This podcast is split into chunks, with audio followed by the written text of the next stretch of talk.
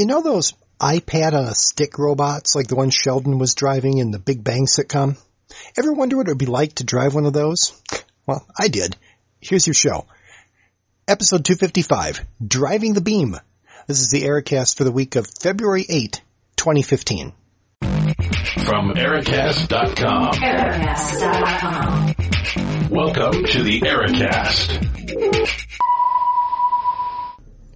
All right. Thank you for listening to the Ericast. Welcome to it or welcome back to it. I'm your host, Eric Larson, 206-339-3742, listener feedback line. Because this whole podcasting, it's easier to talk than to type. So I'll take an email, I'll take a tweet, but you can just call in to 206-339-ERIC, leave a message, and uh, let me know what you think. Probably going to pick up an extra listener or two because this is a, a broader topic, but I want to give you a bit of context. Uh, the Ericast, uh, which occasionally slips into the majestic we, so what we are here is uh, what we call a personal podcast, meaning that you either know me, Eric Larson, and you're kind of wondering what's going on in my world, which I'll explain in just a couple minutes, or maybe in this case, um, you're interested about a particular topic, like, you know, that whole iPad on a stick robot deal thing, and you bumbled into the podcast or intentionally sought out the podcast based on that you're kind of along for the rest of the Ericast ride. So uh, it's it's an eclectic mix, and I hope you stick around for that. Uh, I don't often explain who I am, so let me uh, briefly comment. I don't mention my employer too often, though it's super trivial to figure out who my employer is. Um, but I am what they call an academic technology consultant at a large private university in Minnesota. Minnesota's largest private university, actually.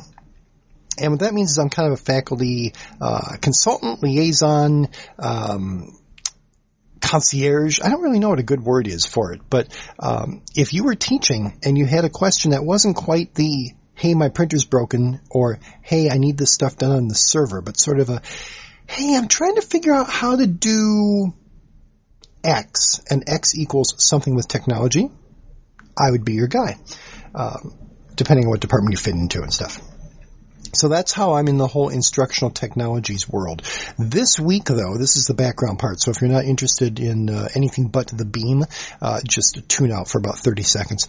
Uh, sorry, I missed last week. I've been trying to be better in 2015. Uh, we're we're at what should be super crazy celebratory episode FF in hexadecimal because we're at uh, 255. Got to be a real geek to appreciate that. Some of you are are have enough geek street cred to really get that. If you don't, that's okay. You're better off. Anyway, this past week was was the strangest professional personal schedule week thing I've had in in a long long time. I honestly haven't gone through this week. I don't even remember why last week I didn't get a podcast out because this week was a bit strange. Last Saturday was the Hudson Hot Air Affair, the whole hot air balloon thing. Uh, they didn't launch because they almost never do, uh, but it was fun to go out there. In fact, I, I ran into um, the the balloon pilot I was working with last fall. Um, got to help do the the cold inflation of Gus T. Guppy, uh, the the hot air balloon that looks like a fish, one of many, but it's the one that's popular up here. Um, so that was kind of fun. And then heading into this week, we had the ELI conference. We'll talk about that in uh, just a moment. Then on Wednesday, uh, got a couple listeners that'll appreciate this. Uh, had Chloe's annual Cleft team checkup appointment, so we got to run her through all that and get some information, kind of a plan for 2015. Though we don't have a lot of detail on the plan. And then it was school conferences for the girls, but Ruth, of course, is still teaching, and it wasn't conferences, but the schedule was a bit off, so I was kind of back and forth in, in a in a quirky work schedule. So it is now Friday evening for the week of February 8, and things are finally a bit back to normal. So, okay, this week's topic: driving the beam. I mentioned the ELI conference. So when you are involved in higher education and higher education technology, there's this huge national consortium collective group called EDUCAUSE. Um, as an aside, if you go back close to 20 years now, not, not quite 20 years, um, there was EDUCOM and there was CAUSE, and they merged and became EDUCAUSE. So, this is a bunch of people, you know, like me and better, who are from various schools and things, and we're you know all talking about uh, things you can do to to help teaching and learning with technology. Okay, They have conferences. In fact, when I was in Denver a couple years ago, that was the annual EDUCAUSE conference. Um, this was ELI, which is kind of a sub-conference of that. And what we do at, at, uh, at my work when we, almost every year, we sort of bounce back and forth between ELI and the EDUCAUSE conference. But anyway, you can sign up for a, uh, a remote attendance. So it's like any conference where you, you get on a plane and you fly there and you hang out with people.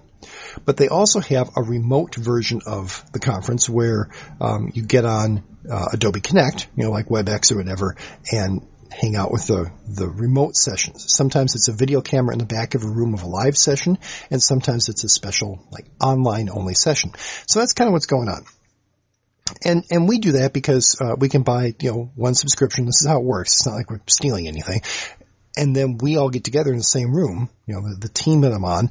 And so it's sort of a, um, it's like a miniature retreat, you know, sort of team building type thing. I'll be honest, I, one of the benefits of having an actual conference where you go physically is you're gone physically. If you try to do this with you know, everybody just saying, Hey, I'm going to block off the time in my calendar and we're going to go there common sense would indicate this is a much, much better way of doing things because you save on airfare, you save on the full conference fee, you save on hotel. You know, it's, it's a few hundred bucks for like the entire team to attend, whereas, you know, I don't think you could do, you know, a trip to a conference trip. Be, you'd be hard pressed to do it for under $2,000 when you figure in flights and hotel and the actual conference fee and you, are eating out, and all that kind of stuff. So from just a pure numbers standpoint, it's a slam dunk. You got to do this. But the reality is, if you're still in town and like particularly sitting in the building where you work, things always come up. Always, always, always, always come up. And even if nobody directly tells you, hey, since you're here, can you do such and such? Eh, you're still there and you still know, oh, I should really do such and such. And there's still like, you know, whatever other non-work obligations you have, family stuff or whatever, as opposed to, look, I'd love to be there to help you with your homework or whatever, but I can't because I'm in a different state. So that's always a little hard with the, the, the online conference, remote conference thing. It's hard to really get that, that,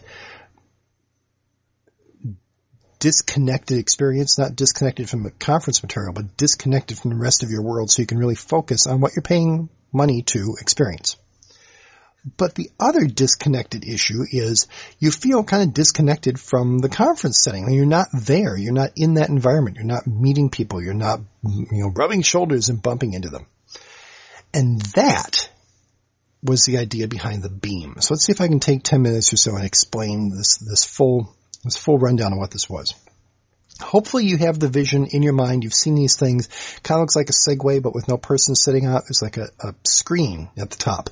Um, and if you're a fan of the, the Big Bang Theory, um, Sheldon created one so he could go you know, remotely attend his, his stuff. That's what we're talking about. There have been a few of them over the years. Uh, there's a, a, fairly new one called the Beam or the Beam Pro.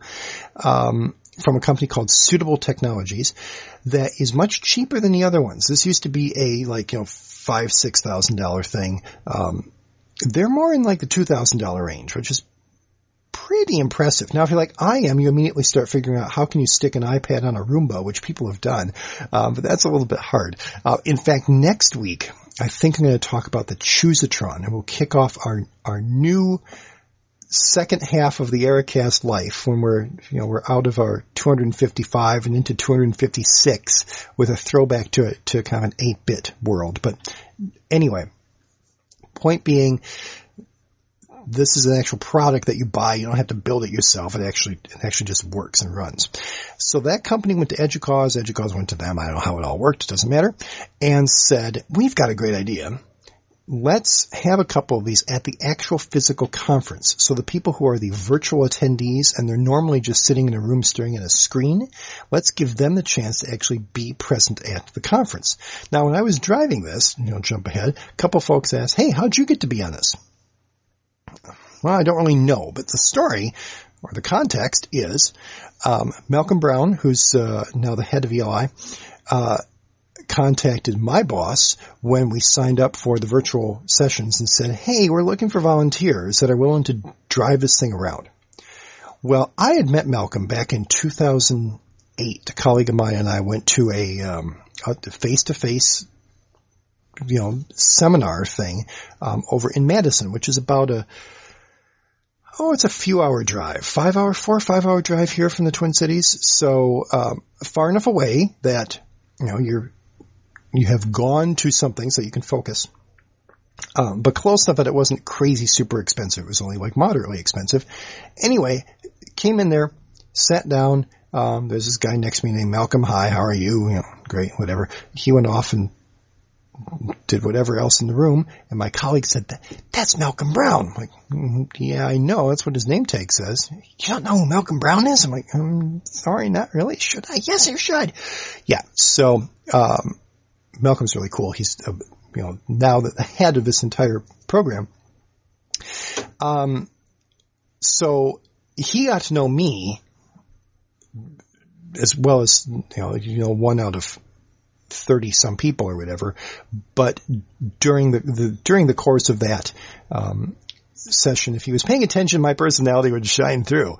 So, um, when we got word of, hey, do you want to do this thing, do, drive this beam around? I said, sure, if none of my colleagues are interested, I'd be happy to do it. And you can tell Malcolm, hey, you might remember me from Madison in 2008. Well, I don't know if that helped or not.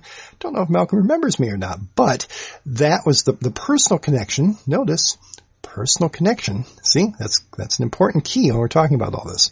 Um, and I was one of like ten or twelve people who were on the list of uh, people who could drive the beam. We were given an assigned slot, an assigned time slot. For us, you know, beam driving com- by committee wouldn't really work, but at least deciding what to go to would make sense. So we went to where we, we picked or lobbied for a poster session. Now, if you're not a big conference person, the concept of, of poster sessions at conferences, you have the, the you have like an opening keynote that everybody goes to, and then there are you know the main sessions. You know, you might have a dozen or two dozen running at once, and you pick which one to go to, and they're held in a, a room, and it's it's like a lecture or something, which is a little ironic in terms of learning theory, but that's okay. But the poster sessions are where um, it's one time slot, and you put like you know, a dozen people in one room, and then you, the conference participant, just kind of wander around and, and, and talk to them or look at what they have. Typically, it's like a big poster laying out, you know, their findings, their thesis, their innovation, their whatever. You can walk up and look at the poster and talk to the person and then just kind of wander as you see fit, which is a perfect concept for this beam. Because if you're looking to just go to a conference session, well, the camera feed in the back of the room is going to be better than anything else. But for something like a poster session, hmm, you can just kind of move yourself from one thing to the next. It's really cool. So that's what we decided to do. In advance of this, they say, okay, make sure your computer is all set up. It takes some specialized software. Because I'm sitting on my computer in Minnesota with the keyboard in front of me. You know, you got the, the keyboard controls, like the little cursor arrows, you know, forward, back, left, right. You need the software installed. You need to make sure it actually works. So we had a, a pre-conference session uh, with a nice young lady named Emily. At my appointed time, I, I beamed in. We were there in Minnesota. I don't remember if it was snowing that day, but it was cold. I always have to explain. I'm in Minnesota. It's cold. Palo Alto, California was not cold. And there was Emily, which now at that point it's like Skype. It's like, okay, great, there's a screen. You know, we've all experienced that. And that's cool enough, but we know what it is. But you start using your cursor keys and you start wheeling around and you're driving. I'm moving my hand, but this just doesn't help on an audio podcast. And there I am driving around their office in Palo Alto, California navigating around tables and potted plants. You know, literally don't want to bump into Emily, don't want to bump into the plant. And as a training perspective, they take you up to a mirror so that you can see yourself in your disembodied state. You know, there you are and there is a screen that, that you're looking back at. It's just a floor to, floor to ceiling, four foot wide mirror. And that emotional experience, if you've seen the RoboCop reboot, um, and I'll include a clip in the show notes so you know if you haven't seen it, you can at least see the clip. It's a little bit out of context. If you've seen the movie, you know exactly what I'm talking about. The mirror scene. If you haven't seen the movie, it's going to be a bit out of context, but that is how it felt. I mean, not like, I'm sure it'd be different if I actually were in the position of Robocop, seeing myself being disembodied or dismembered, but that, that little emotional, mental skip where like wow that's re- there I am on a screen in California moving myself around but I'm not there. It's really interesting. So that first experience was one um, that immediately brought me back to being 16 years old in driver's ed.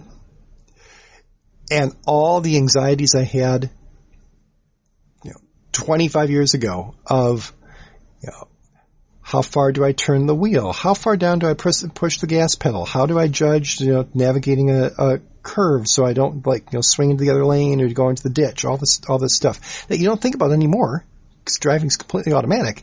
But at the time, I was really worried about that. How far down should I push the gas pedal? Think about it. That's this is a major question. Actually, no, it's not. You push it a little, and if you want to go faster, you push it more, and if you want going out as fast, you push it less. I mean, you get that now, but that, that, that initial anxiety of how do I drive this thing? And I, and I don't want to, you know, cause problems or injuries. I mean, this, this is sort of a live event. I mean, it's not just like, how do I assemble this patio barbecue? I don't know. I'll read the instructions and go over them more slowly. This is like, I'm moving this big piece of machinery. So that was sort of interesting. Um, but I figured, okay, I can do this. So we had a pre-call um, with the very, very nice handlers who are going to be there at the, the conference itself. Right next to you while you're driving the beam, so that's okay.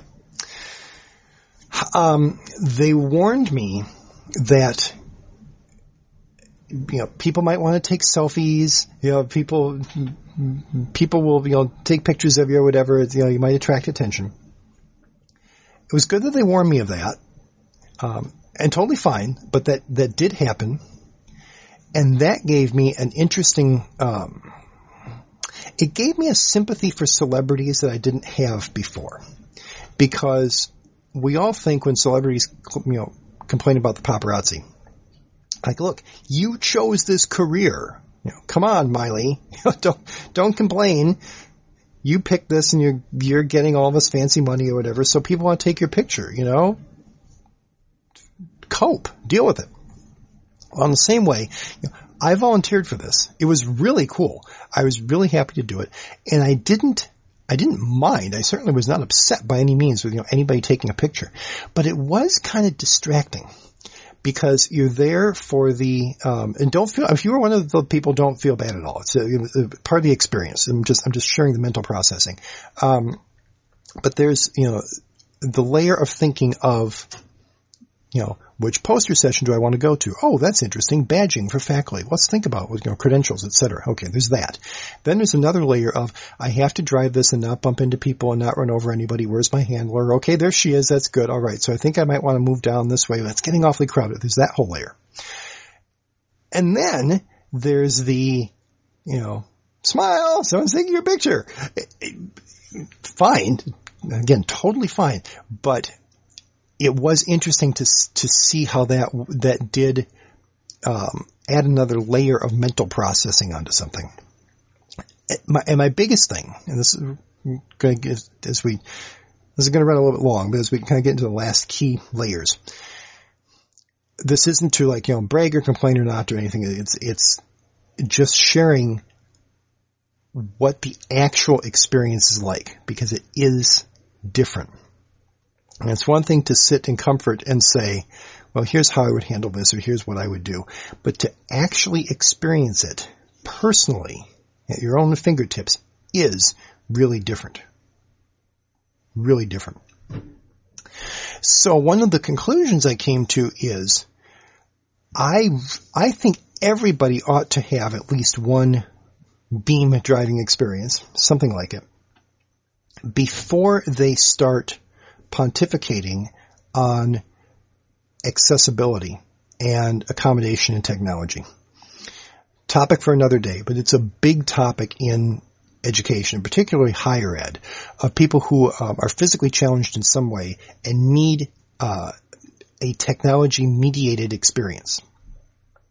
Um, they need closed captioning on their videos. They need uh, a, a, PDF that is uh, screen readable. Uh, they need um, you know, a variety of stuff, and we don't have time to get into it. But something where they need some sort of help from technology to be able to have that full experience.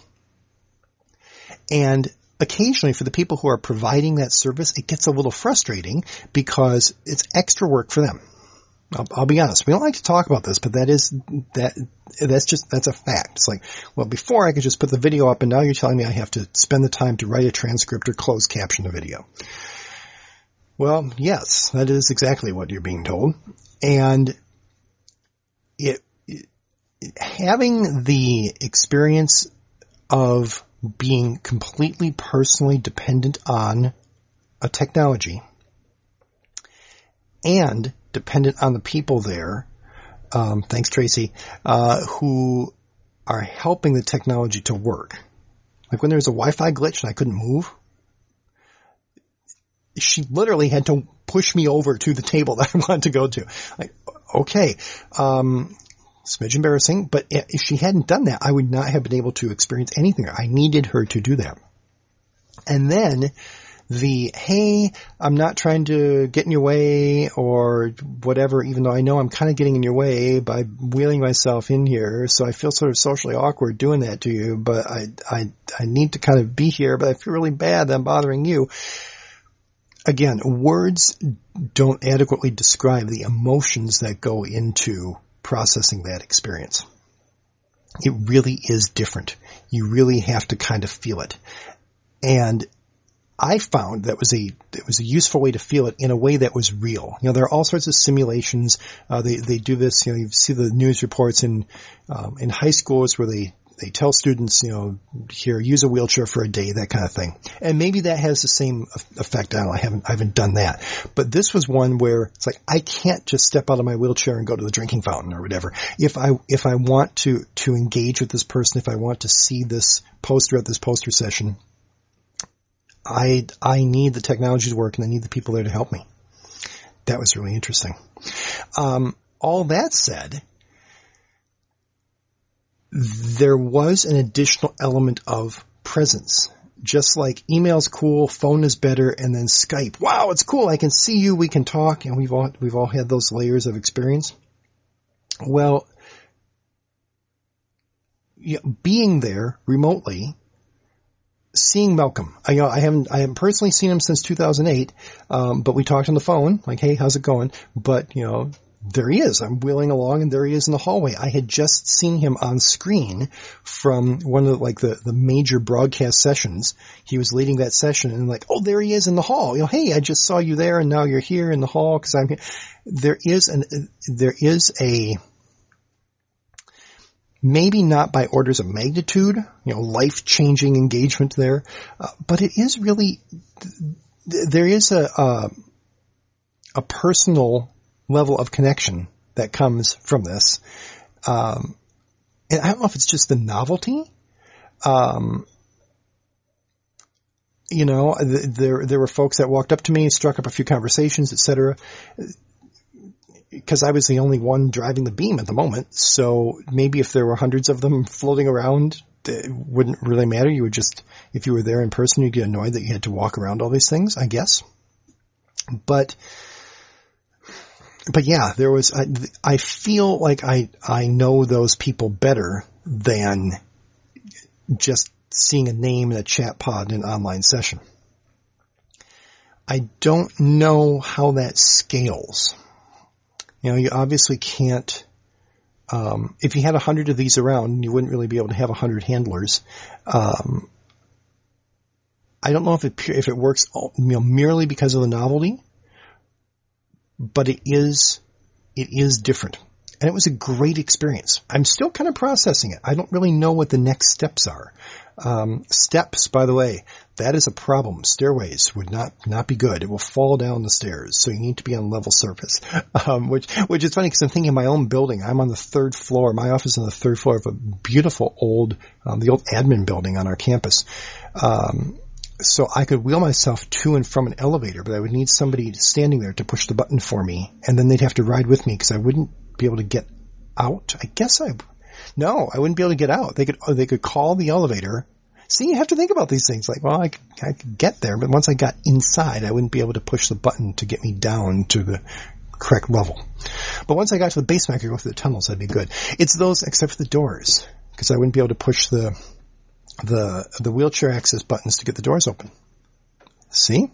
So yeah, so I don't know, like buy one for the office or whatever. I don't quite know how that works, but it, it, um, it has caused me to, to think in new and different ways. So, um, that's my summary. I'd love to know what you think. If you've had any experience with these or if you have any other questions, I'd be happy to answer them, uh, in conversation with the, the folks that I, I was wheeling the beam around.